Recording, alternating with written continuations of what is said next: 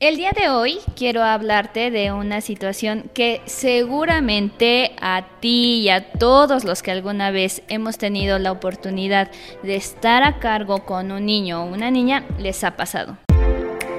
Este es un episodio de Tips para Padres, una serie creada con la intención de mostrar la importancia que tiene la familia en el desarrollo de los seres humanos. Mi nombre es Cris Lecona y en este espacio hablaremos sobre los retos a los que se enfrentan las familias y juntos encontraremos herramientas que permitan fortalecer sus lazos familiares. En muchas ocasiones las niñas y niños no quieren seguir indicaciones. Las normas no son claras o se niegan a hacer las cosas que nosotros sabemos que son buenas para su desarrollo. Por ejemplo, puedes tener dificultades para convencerlos de irse a dormir, o también levantar los juguetes, hacer los deberes de la escuela o simplemente comer a sus horas. Que ellos no acaten lo que les pides va a tener sus consecuencias. Tal vez puedas sentir algo de enojo, frustración, tristeza o desesperación y no solamente tú los vives, esas experiencias y sensaciones también las pasan tus hijos, solo que ambos tienen diferentes recursos para afrontarlos.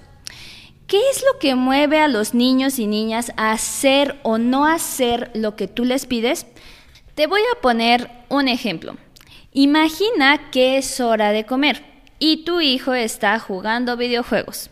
Le hablas en repetidas ocasiones y él simplemente no llega a la mesa. Tú pasaste un buen rato cocinando y arreglando todo para que la comida esté en tiempo y forma.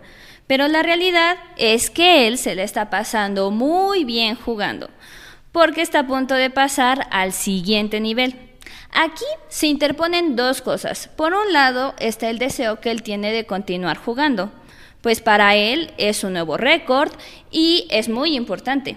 Y por el otro estás tú, pensando en que la comida se va a enfriar, tu trabajo de toda la mañana y además en tu mente están los pendientes que tu hijo aún tiene que hacer.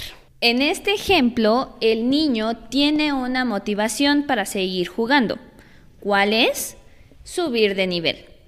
Este va a ser el móvil que le hará defender su deseo de continuar frente a la pantalla. Por otra parte, él sabe que si no te obedece, probablemente le espere un castigo, porque también tú quieres defender tu deseo de que él coma a sus horas. Ante esta situación existen varias opciones. Una puede ser que tú dejes de llamarlo y comas sin esperarlo. Aunque después él tenga mucha hambre, la comida esté fría, y se atrasen en las demás actividades que tienen durante el día.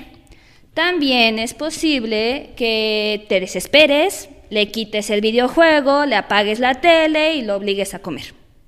Igualmente puedes proponerle darle un postre si con eso deja de jugar.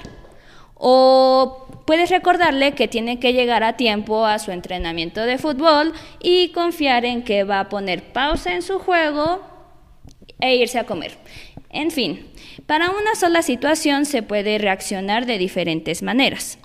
Lo que es verdad es que cada opción va a arrojar resultados y consecuencias totalmente diferentes. Que tu hijo reaccione en función de los deseos de alguien más o de algo externo, como lo son los premios o los castigos, lo orilla a depender de los pensamientos o creencias de los demás.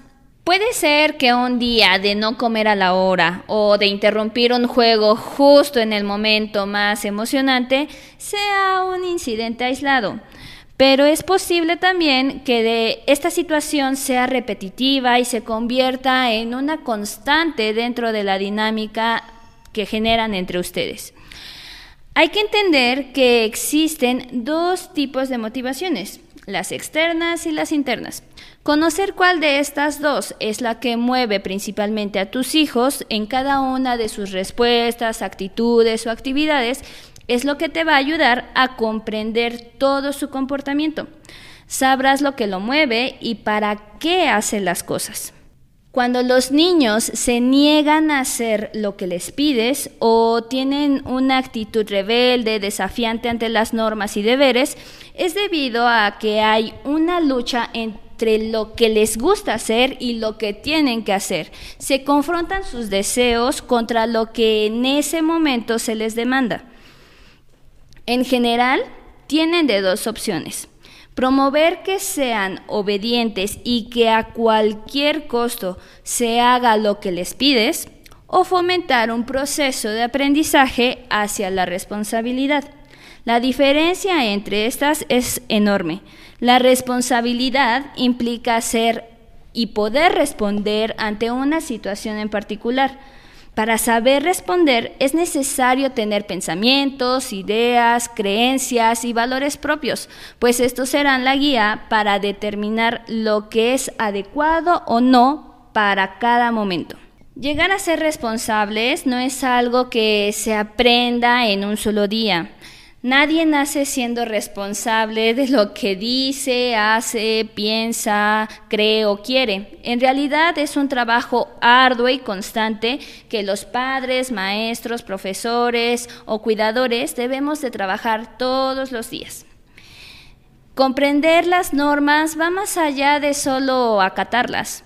Se trata de mostrar a los niños y niñas la libertad que tienen de actuar para poder resolver situaciones y tomar las decisiones, conocer las consecuencias de cada una de sus acciones. Solo entonces tendrán la posibilidad de elegir de qué manera consciente se hacen o no se hacen las cosas en cada espacio, en cada situación, en cada momento determinado. Si acompañas con firmeza, respeto y equilibrio, su proceso será progresivo hacia la responsabilidad.